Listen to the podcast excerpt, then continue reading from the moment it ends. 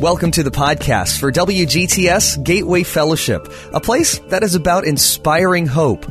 You can learn more about us and hear more messages at mygatewayfellowship.com. It was it's the 35th anniversary of Santa Cruz Guitar Company that builds my guitars. And I'm very close to the family. They're a very tight-knit group of luthiers of artisans and they build one guitar at a time to order. And uh, they love the Lord. It's amazing how many of God's people are out there in the woodwork. Amen. Both of my guitars are broken, my 12 string and my 6 string. So I got to go in the back and hang out with the luthier who's putting my guitars back together again. Amen. So I got to hold the pieces of my guitars and say, this will go back on here again. That's exciting stuff when you're a guitarist. That's like you have a car, right? And you get to see the engine and your car. That's going to go back in here, and I'll be able to drive this thing again. And for those of us who live with guitars, I um, that was special. Santa Cruz, California.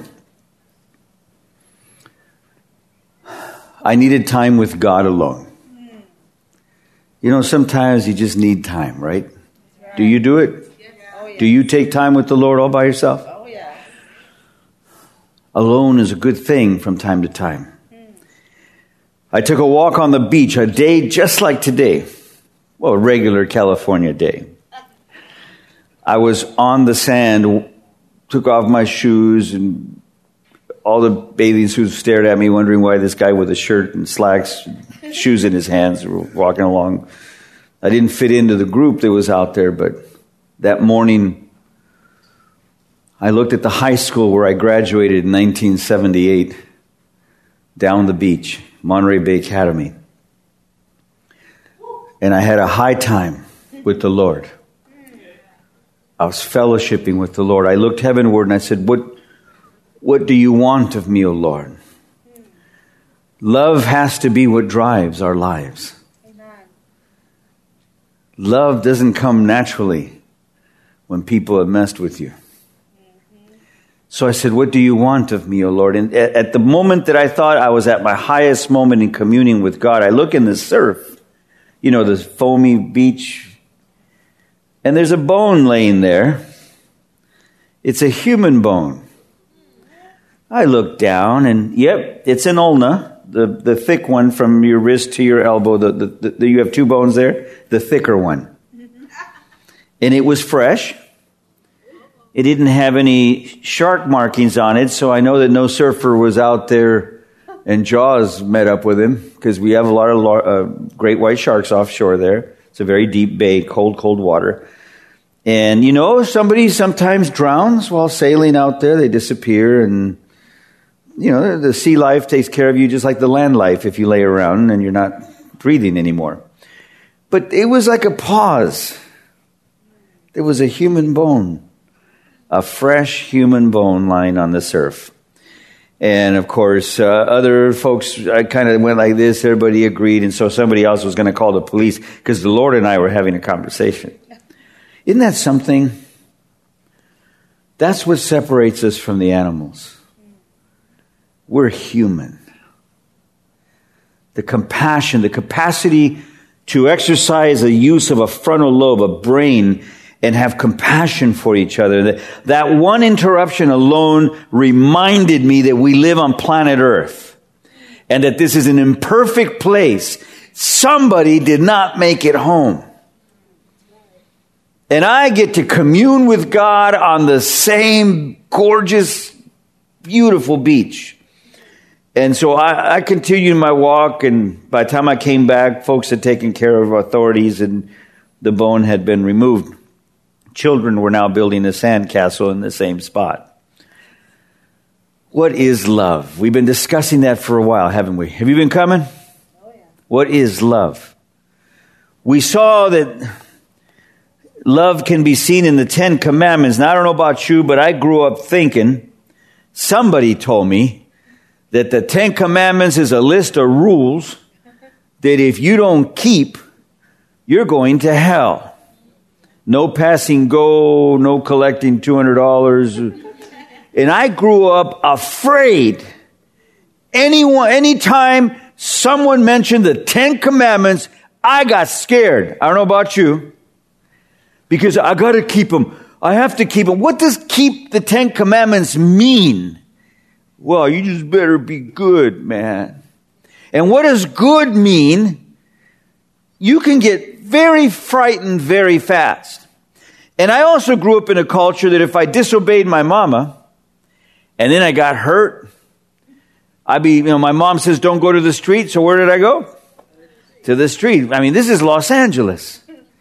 I've had cousins run over by cars, killed tragically. And a lot of traffic. I mean, it's like around here. A hit and run is the way things people do stuff. Or the way people do, you know what I'm saying. And so, so, so, my mama said, don't go out into the street. I'm a little boy. So where do I go?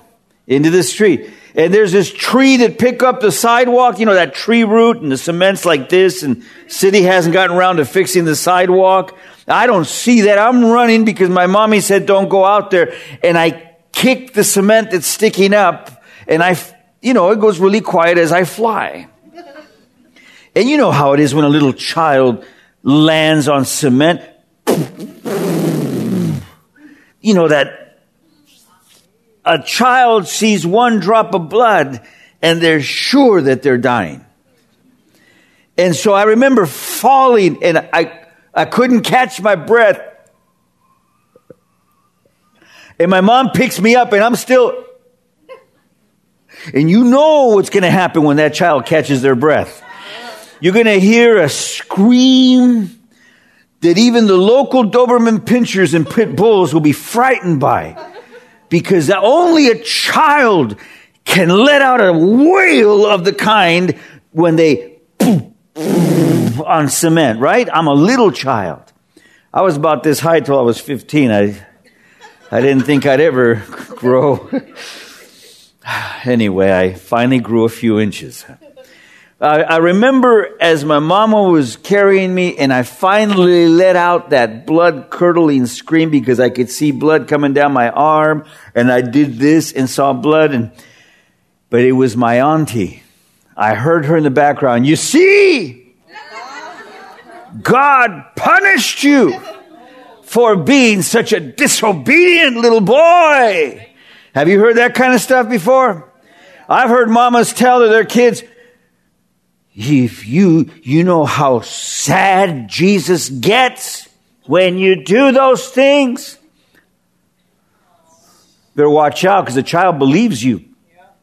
That is one depressed Jesus with billions of children misbehaving at the same time, and he gets sad for each one of them. I mean, is that true? I mean, think about it. Does Jesus get sad because a child is growing up and learning about life and needs a little bit of correction from time to time? That does not make Jesus sad. That makes him happy. This child is going to learn something. That's my girl. That's my boy. I have a godly parent guiding them, right? You better behave because Jesus becomes sad. Be careful that we not mislead our children into thinking that they can serve a severe and angry God. We're the ones who teach them those things. You realize that Jesus pulled out a child once and sat him among the people. What's your name? Okay. Everybody, this is Iksak. Iksak, how old are you? He put up three fingers. I have witnesses. You're 3 Unless you have the faith of this child, you will not enter the gates of heaven. Any questions? See, a child trusts completely. A child believes totally. My daddy's stronger than your daddy. I remember I had an argument with a kid, my neighbor. My mommy makes better food than your mommy. No, my mom. No, my mommy. A child believes. A child hopes. And the greatest of all, a child loves so purely You have to become adult to start learning bitterness. You have to grow up to start doubting and losing hope. You have to grow up to start getting angry about stuff. But a child is the greatest ultimate expression of love. Check it out. You know it's true. You got kids? Children have a way of laughing for everything. You have to become an adult to stop laughing. What? What? I'm happy. Leave me alone. But a child, it's time to go to sleep. Okay. I'm going to whoop some people. Okay. you see, a child is our greatest hope. A child is our inspiration. If you have the faith of a child with God, my God can do anything. Mm-mm. I'm going into surgery. My God can do anything. You see, that's how a child will see it. You know how adults see it? I, I'm just not sure. The doctors are not uh, optimistic. You see, you, to doubt, you have to grow up. Those are learned responses. A child only believes.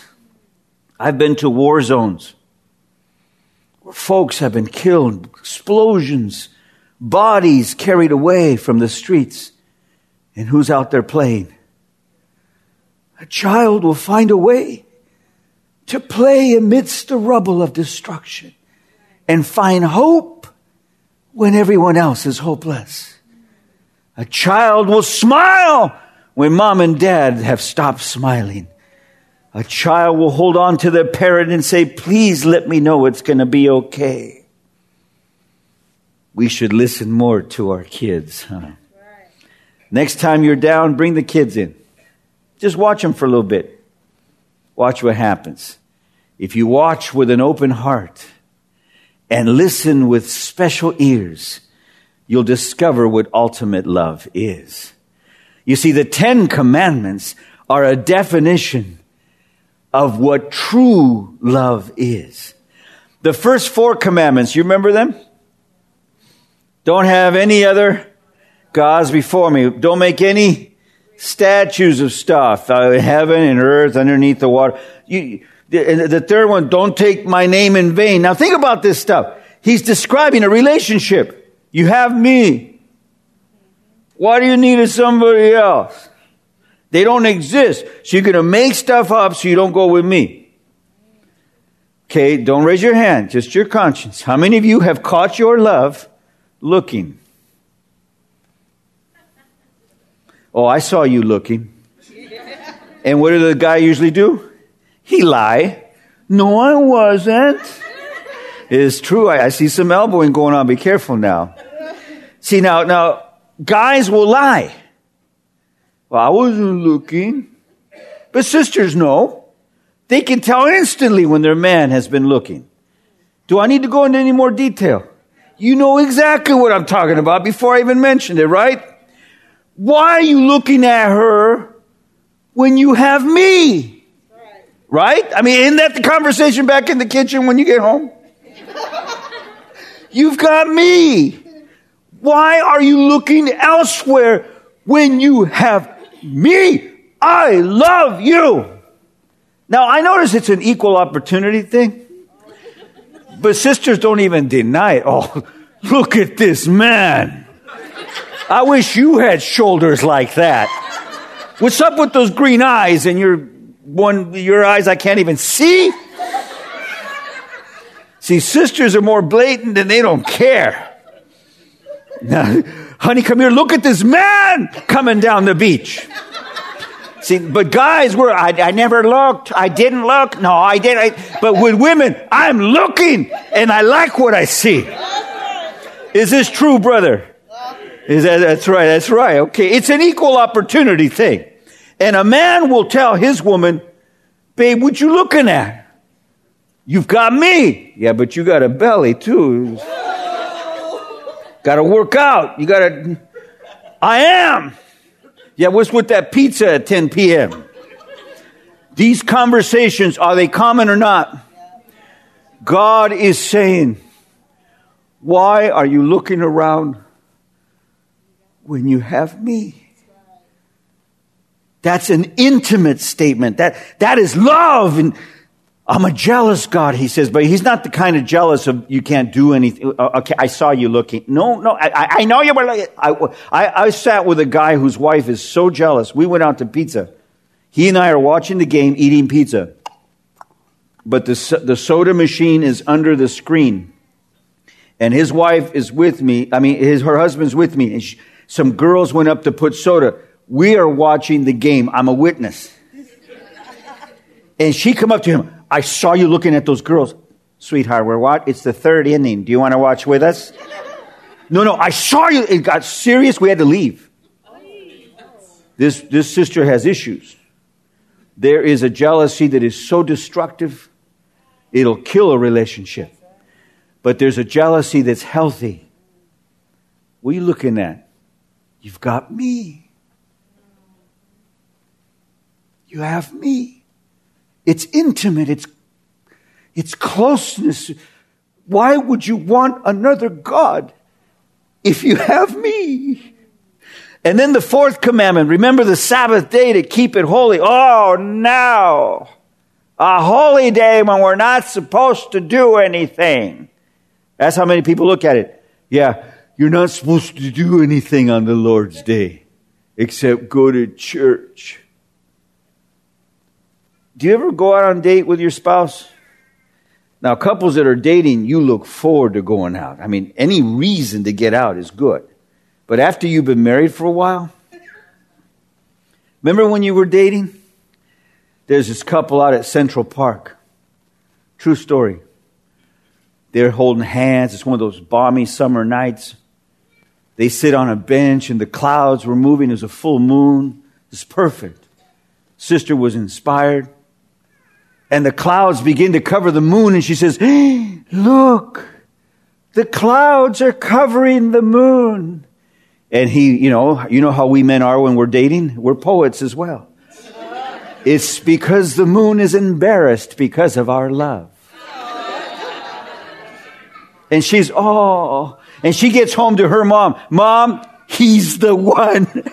He's incredible. This is it. I'm in love. I can't believe it. You should have seen the moon thing out at the park. Okay, so she's convinced. They get married. Five years later, they've been married for five years now. They, they, they, they get mom to watch the kids. Now they're walking out at Central Park of all coincidences on another steamy night. And it was a full moon. I mean, what's the chances of that? So they're out at the park and they're sitting there holding hands when the clouds are starting to cover the moon and she remembers that magical night five years ago. And she says, look, sweetheart, cause she's still in love. The moon is being covered by the clouds and she's waiting for some poetry. Maybe a second stanza will come out of this. And, he, and she says, Look, the moon is being covered with clouds. And he turns, Dummy, can't you see it's going to rain? That's a true story. Remember, we used to open your door?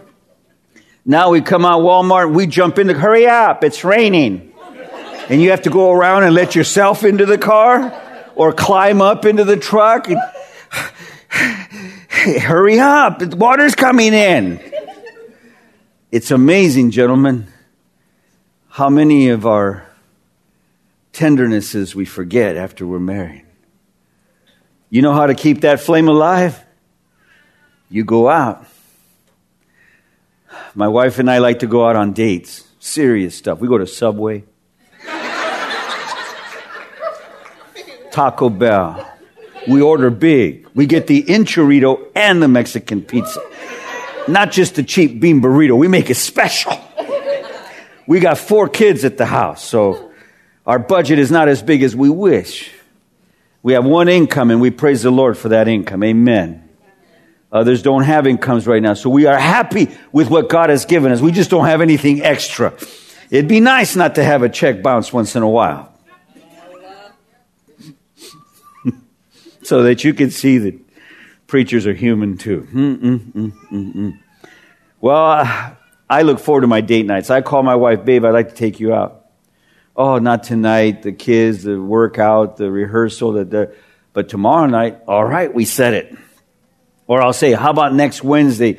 We set a date. And once the date is set, it better be another earthquake that's going to interrupt it. You don't mess with my time with my woman. You know, you know what I'm saying? Yeah, now, now you got an emergency. Somebody else will come and help you unless it's a dire emergency. Then we'll drop what we're. We'll both show up with uh, uh, subway breath to help you. But I'm telling you right now, I got this phone call, and it was for a television show of where society is going and where the church is today. It's gonna, it's gonna broadcast on six continents. This is a major program and it's you and three other people we want to interview on this because my training is in sociology. We want to discuss where the world is and where politics and where the instability and where natural disasters are and where did God's people begin to relate to all of this and what do we do in response? And I said, oh, sounds like an awesome show. When is it going to be? Well, next Wednesday. Oh, sorry. I didn't have to think. As soon as I saw that, Ruthie. Sorry, guys. What? What could be more important than this? My wife. I'm not going to cancel my date. You can go out the next night. No, we've arranged. This thing's in the calendar. But this is, and they named the title of the individual. Uh, yeah, that might be him, but this is my wife. I don't live with him. Could always do another show with him. If you don't like it, get someone else. I'm going out with my woman. And we went to Subways. Got the 12 inch with extra cheese. You know, Jared's beginning to worry. I'm going to catch up to that boy. And so I'll never forget that. It's not what I don't do on date night. It's what I'm intent on doing on date night. I'm going to be with my woman. Nothing will interrupt it. It's not what we don't do on the Lord's day. It's what we're intent on doing on the Lord's day. It's about fellowship. It's about intimacy. It's about oneness with God. So the first four commandments are about an intense, intimate love with God. And the last six commandments, Honor your father and your mother. Jesus singled it out. He says that's the first one that has a promise with it that your days may be long upon the land the Lord your God gave you. Is there a difference between honoring and obeying, my folks? Uh, we go out to the river in Northern California with my dad and my kids in the van. It's 112, 113 degrees, a good California day. And down in the river where all the rocks heat up, it's 123, 125. So you got to get into the water. And it's warm, it's nice. And my dad says, as we're pulling in, I see the big giant tree over there. I'm going to park the van in the shade. My dad says, park over here, son, right in the sun. Dad, the shade's over there. Yeah, yeah, yeah, but park over here. Dad, the shade is over there. Over here, son, park over here. So what did I do? I parked in the shade. It's my van. And as soon as we get there, I turn off the engine and my dad tells my kids, all right, everybody out. Not you. Everybody, everybody out. Okay, we'll see you guys in a few seconds. And then as the doors close of the van, that intense silence, there's no more noise. In that silence, my dad says, don't you ever again lack respect for your father in front of his grandchildren. Dad, you listen now. It's my turn. I have a cane. Now you got to make me hike an extra distance to get down to the river, and you got good legs. Don't you ever lack respect for your father in front of my grandchildren again. Now, you may be Elder Rojas, Dr. Rojas, I don't know what they call you out there. Around here, you're my boy. And I'm the only daddy you're going to have. And I just had to tell him, You're right. I'm sorry. I'm so sorry. All right, then, let's go. You know, it's a guy thing. Can't get too mushy. So I'm sitting there. Hurry up. I don't want to see the kids. I don't want the kids to see you cry. All right, all right, all right, okay. All right, all right. Well, I don't ever want to talk about this again. No, sir, I love you. I love you. I love you.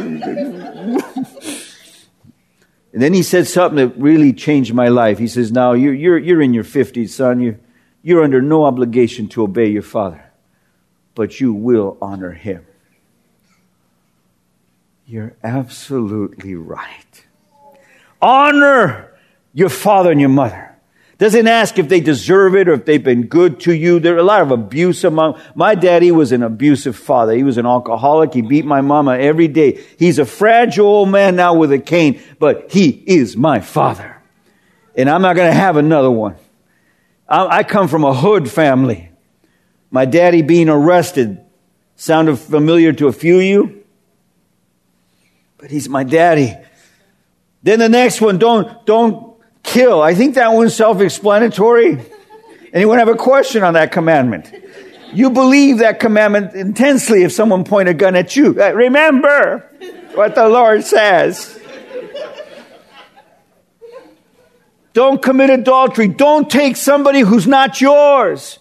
The intensity of intimacy, bonding with someone you don't even love is so crisscrossing electronically in your brain that you will hurt yourself and the other person. There is nothing that you could do in bonding without being in love. That is meant for marriage. It's a powerful thing. And if you take somebody else's love, you may pay for it in other ways with violence, with diseases you don't need. There's all kinds of risks. God is just being common sense.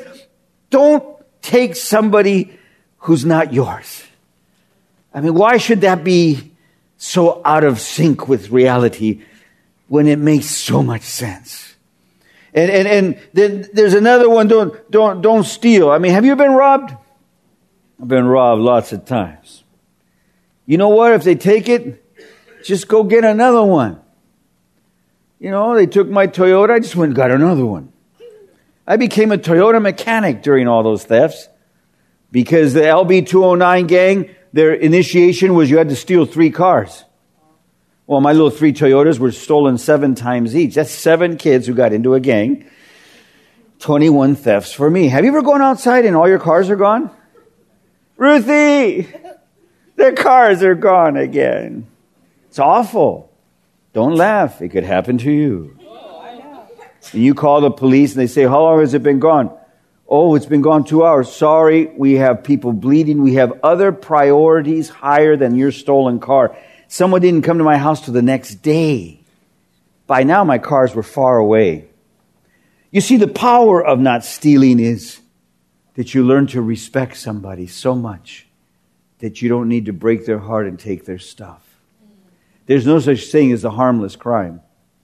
If you're ever the victim of a robbery, doesn't matter what the other side thinks, if your stuff was taken, that when my guitar that I'd used for 17 years in preaching was gone, I lost it. I got sick. To them, they go to their uncle, Here, I got this guitar. You could have it. I love you. They just gave it away. But for me, it was like the end of my life. I needed counseling. You never know what you're doing to somebody when you take their stuff. If you took something, take it back we were doing community service here in the D section of DC. We went to Mr. Big and asked for his blessing. Because you know, it's pretty organized in here in the hood, in the city. You know that, right? It's organized. Those who live in the city know what I'm talking about. And we went and paid respects to Mr. Big on the street. We said, we're going to be going door to door. We're going to distribute literature. We're going to talk about Jesus. We're working for Jesus. And the guy says, I know you all. You're up there by that college, huh? Yeah, those adventurers up there somewhere. What do you call it? No, Adventists. Oh, adventure. Yeah, that's what, something, something like that. Yeah.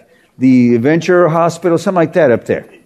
Well, we're coming down because we love the people and we want to serve humanity. We got programs for the kids after school and this and that. All right. Mr. Big gave us his blessing. So one of the guys one day left his briefcase in the back seat of the car. What happens when anyone sees a briefcase down deep into Georgia Avenue off to the left? They saw the briefcase, pick the lock. Any 10 year old can do it in that part of town. And so the briefcase developed legs and it ran away very quickly. All of a sudden, we're sitting there, oh, this can't be. And the guy says, My wallet was in there, man. So what about the $11? It's more my ID. Folks will know where I live. This ain't right. So we, we, I, they, they huddled in prayer. You know what's cool about it? A repentant kid came up half hour later. I just want to apologize. I took it. Don't, call the police. Mr. Big kept his word. One of his people took our briefcase. You took it from those people?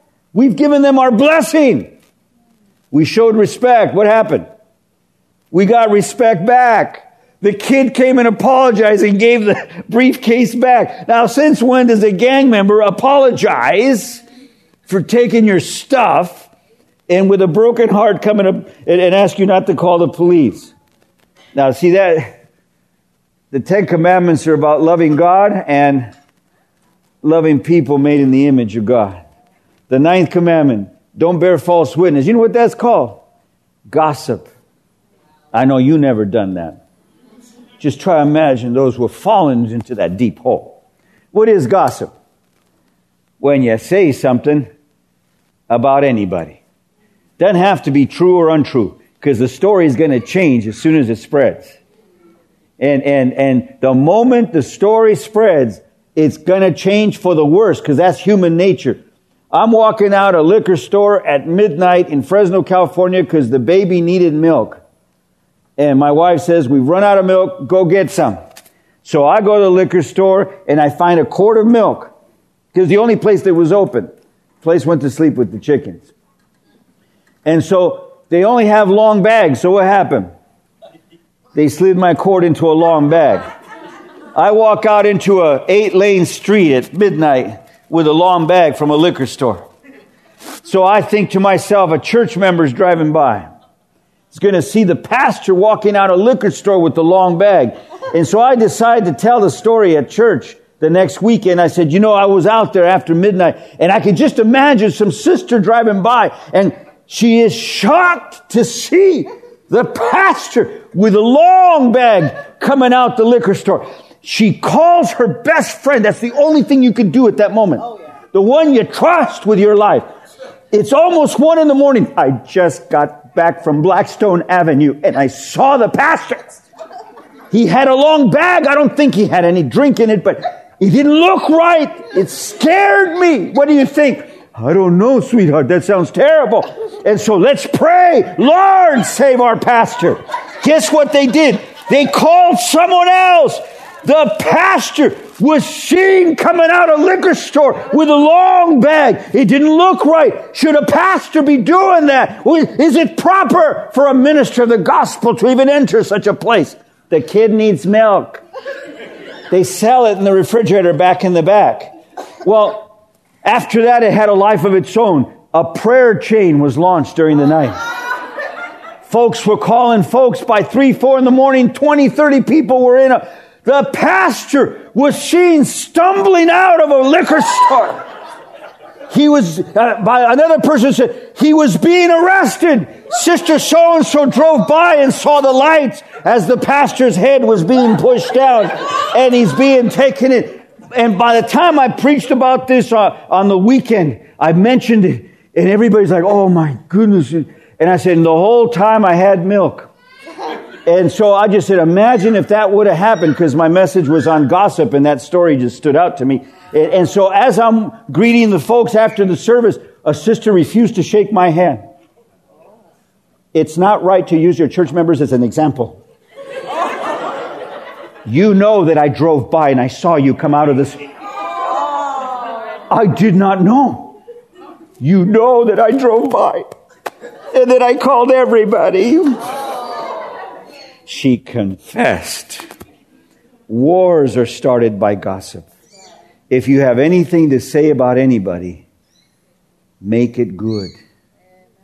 There was one sister who drove us crazy because she only said good things about others. Everybody has bad. If you look long enough, you'll see it. There's no such thing as the good person because we all have bad also. But if you look for the good, everyone also has good that you can recognize. So what happens? You know, like many, many communities of faith, this sister only spoke great things. So they'd be talking over at the meal. I, you know, I just hate her guts. Just the way she wears those heels to the house of God. That just seems so inappropriate. Forever and ever, amen. and she'd walk up, but that woman can cook. Have you ever tasted her food? She's an angel in the kitchen. Oh, you can't say anything bad around her. Then finally, oh, there's the deacon. He finally shows up. Never very irresponsible deacon. Oh, but did you see the balcony he built for his wife? The man is a wizard in carpentry. You can't say anything around this sister because she only had good things to say about people. Well, finally, they set up a trap for her. Three people got together. All right, You'll stand as you, she's exiting the sanctuary. As she's walking through the foyer, then you'll stand over here. Then you stand at the door leading out to the parking lot. And they, they sprung a trap. After church, as the woman's walking out, one of them said, you know, Satan causes a lot of problems on the planet. And the sister looks at him. Yeah. And over here, a lot of pain. That's right. All kinds of horrendous tragedies and disasters. And she looks and finally, the third one springs the trap before she can go outside. What do you think, sister? It's about Satan. So she stops. It's true. Sometimes I struggle with my kids. It's true. You know, if we were as perseverant as Satan, Jesus would have come a long time ago.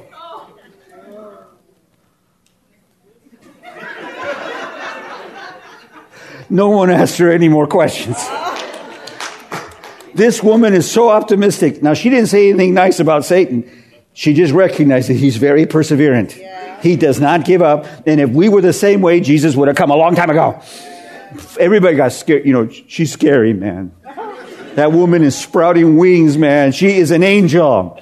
See, it is possible to learn not to be a gossip. Imagine being known for only saying good things. Wow. That every time this mouth opens is to affirm another human being. That's. it doesn't have to be utopia. Not in your life. You can make it happen, can't you? And if you do mess up, go apologize. I'm the one. You're the one. I'm sorry. Oh, love will cover a multitude of sins. And finally, the last one, uh, uh, coveting. You know what coveting is? It gives examples wanting your neighbor's house, his spouse, his stuff, his, his tractor, his animals. Uh, yeah, animals were the equivalent of a tractor back then, you know, that kind of. And so, so uh, covetous people are known for one thing they're bitter, they're angry because you're happier than them. And they're very bitter. That's right, God is love. And you should not be happy. You've been a sinner, and the Lord's going to toast you in hell. Amen. They got Bible verses to clobber you over the head. Jesus! The Bible was never meant to be a club, it was meant to be medicine. Covetous people don't want you to be happy. Covetous people are bitter in the name of Jesus. And everybody here's met somebody like that. They're angry. They, and uh, just, just so that you know, so it awakens your compassion, covetous people have usually been people who were abused. They're bitter because that's what they grew up with. What's the way to counter bitterness? With an ultimate love. That's why Jesus says, Love your abusers. Do good to them who despitefully use you. Pray for those who misuse you in my name. People who mess with you in the name of Jesus. I've had people waiting for me as a delegation. We need to talk with you. I'll speak in some stadium, and I got 20 people waiting on me. to tell me that I'm leading everyone astray and that I'm going to pay for it, that I will be the first to go to hell. And I just preached a gospel message where over 3,000 gave their lives to Christ, and they're angry about it. You're preaching cheap grace. And I said, number one, grace is the most expensive thing ever purchased in the history of the universe. It cost the blood of God's only son. That is not cheap. If something cost my son, that is expensive. It's like democracy. It cost the blood of our sons and daughters on the fields of battle. That's expensive grace. So let's just settle that. It's not cheap grace. And then they realize, oh, they, and they, I realized then they're, they're a group of people who have suffered, people who have gone through abuse and mistreatment, and now they think that faith means abuse and mistreatment. And because of you, they will learn that, that faith means love. Does that make sense? So, ultimate love is when you're willing to forgive the unforgivable. We've seen that this series of sermons, right? Ultimate love is love is understood in three, right? There is eros, which is passionate love, that is erotic love, eros in the Greek. And then there's the love of phileo, which is brotherly love. That's an expressionate love, a bonding that could even be closer than family. And then there's agape love. Anybody, any moms here? Okay, how much do you love your child? Put it in a sentence, please. Tell me in words how much you love your child. Well, uh, a lot. okay, you have more than one child. Which one do you love the most? I love this one because he's quiet. And I love this one because she's loud. Uh, this one's never funny, but this one's funny all the time, and I love them both. How dare you ask me such a question? I just love my kids to pieces. True, mom? Can you describe in language how much you love your kids? There is no human tongue that can contain the enormity of a love of a mother for her children. Is this not true, sister? There are some exceptions of folks who are not well, but normal people. I mean, we hear about in the news people with illnesses and things will do incredible stuff. But a normal, healthy mom cannot describe the amount of love she has for her children. And a dad grows into the same joy. That is agape love. For God so now listen to this rendition of John 3:16. For God so loved. For God so loved the world. For God so loved the world. For God so loved the world that he gave. For God so loved the world that he gave his only son for God so loved the world that he gave his only son, that whoever believes. For God so loved the world that he gave his only son, that whoever believes. For God so loved the world that he gave his only begotten son, that whoever believes in him. For God so loved the world that he gave his only begotten son. Whoever believes in him will not perish. For God so loved the world that he gave his only begotten son that whoever believes in him will not perish but will live forever and ever and ever. That is agape love. Do we deserve it? I don't think so. But he deserves it. And he clothes us in his righteousness our righteousness is as a filthy rag. His righteousness is perfect. And He clothes us in it. He puts some serious threads on us and makes us acceptable to the Father. I don't know about you, but I want to go home. This world is not my home. We're talking about a love that cannot be explained with a human tongue. We're talking about a love that God has for us. We pause for technical adjustments. Agradecemos su paciencia. Put that right here.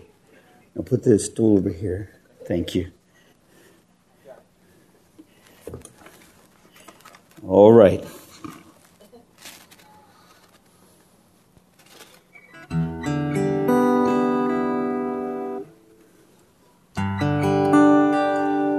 Are you able to hear that?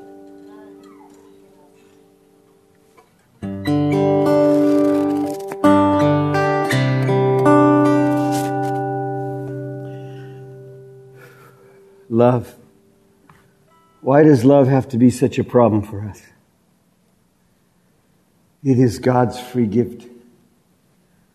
It is something you experience, not debate. God wants to give you a love so pure that you yourself recognize that it's something bigger than us. The beautiful thing about love is the more you give away, the more you have. So try it. The ultimate love of God. Think about it. Now we have the Ten Commandments we've reviewed. Everybody's always thought of them as a list of rules or that they were nailed on the cross with Jesus. Wait, wait, wait, wait. Jesus himself summarized them. The first four commandments are love the Lord your God with all your heart, with all your soul, with all your mind. That's a lot of love. And then Jesus says the second is like unto it, the last six commandments. Love your neighbor. Love another person as you love yourself.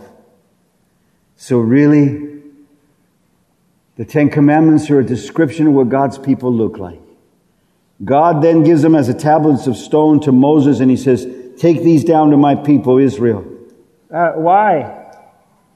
So that they may know that I am their God and they are my people. See, the Ten Commandments are about a relationship. It's a description, a definition of what God's people look like. Well, there's a Bible verse that says in Revelation, those who do not want to keep the commandments of God will not be saved. Well, think about it, just logically here. If you don't want to love the Lord your God with all your heart, with all your soul, with all your mind, why would you want to live with Him forever? Think about it. If you don't love Him, why would you want to live with Him forever? I, I don't really love you, so um, why would you want to be stuck with Him for eternity? And if you don't love people made in the image of God, I want to love God, but not others. I'll hit them with Bibles, clobber them with Bible verses. I'll destroy their faith in the name of Jesus. Amen. There are people who want to love God, but not love people made in the image of God. See what I'm saying? When you put them both together, you love God and love people. That's quite a package. If you don't love people, why would you want to live with them forever? That's why God says if you don't want the Ten Commandments in your life, you won't be saved. In other words, you're choosing not to love either God or people made in His image. That's all it is. It's a simple formula. And I like it that way. That really my life can come to be a description of what love is between me and God and me and the people made in the image of God. Wherever life's journey is taking you, we hope you can find a home at Gateway Fellowship, a ministry of WGTS 91.9. We'd love for you to visit us sometime. Services happen each Saturday evening at 6. You can learn more about us and get more podcasts at mygatewayfellowship.com.